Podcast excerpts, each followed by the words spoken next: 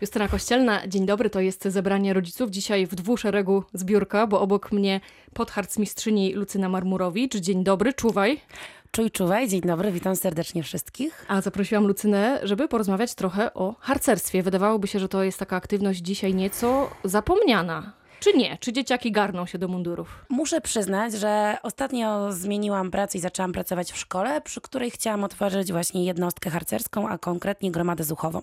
Z racji tego, że już jestem starszym instruktorem powyżej ćwierćwieczu, to doszłam do wniosku, dzięki, doszłam do wniosku, że chciałabym dać możliwość młodej osobie e, nastoletniej, dać możliwość e, pracowania w gromadzie i prowadzenia, bo to jest niesamowita szkoła po prostu prowadzenia jednostki.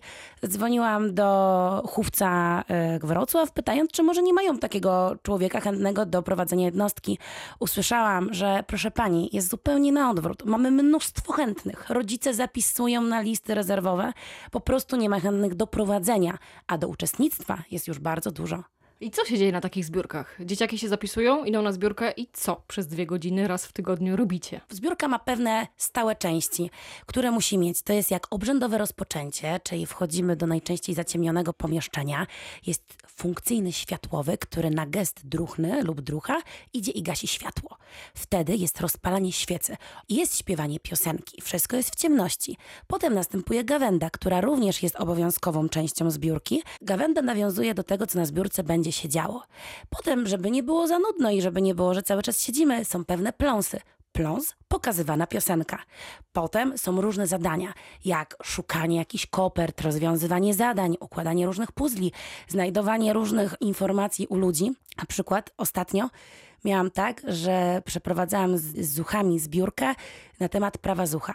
Jeden z pierwszych praw zucha mówi, że zuch jest dzielny. Doszliśmy do wniosku razem z moją koleżanką Druchną, że zrobimy zwiat. Zwiat jest to tym, że dzieci idą po ludziach spotkanych po drodze i pytają o różne rzeczy. Tym razem Takimi miały, dziennikarzami trochę są. można przyznać, że tak.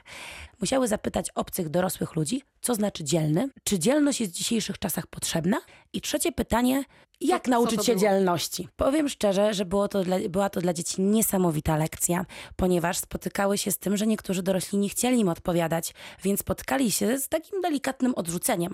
A trzeba przyznać, że w dzisiejszym świecie nie każdy na wszystko jest chętny i nie, wszystko, i nie wszystko każdy chce dla nas No to robić. my dziennikarze wiemy doskonale, że nie od wszystkich da się zdobyć jakieś informacje. Więc zuchy się trochę takich rzeczy uczą. I były Bo- odważne. Były rozumiem. odważne, oczywiście, że tak. I na koniec jest obrzędowe zakończenie, Zgaszenie światła. też, które podczas zgaszenia światła jest najpierw krąg rady. W kręgu rady pytamy wszystkich, co się dzisiaj podobało, a co się nie podobało, bo dzięki temu my drużynowi wiemy, co poprawić na następnej zbiórce.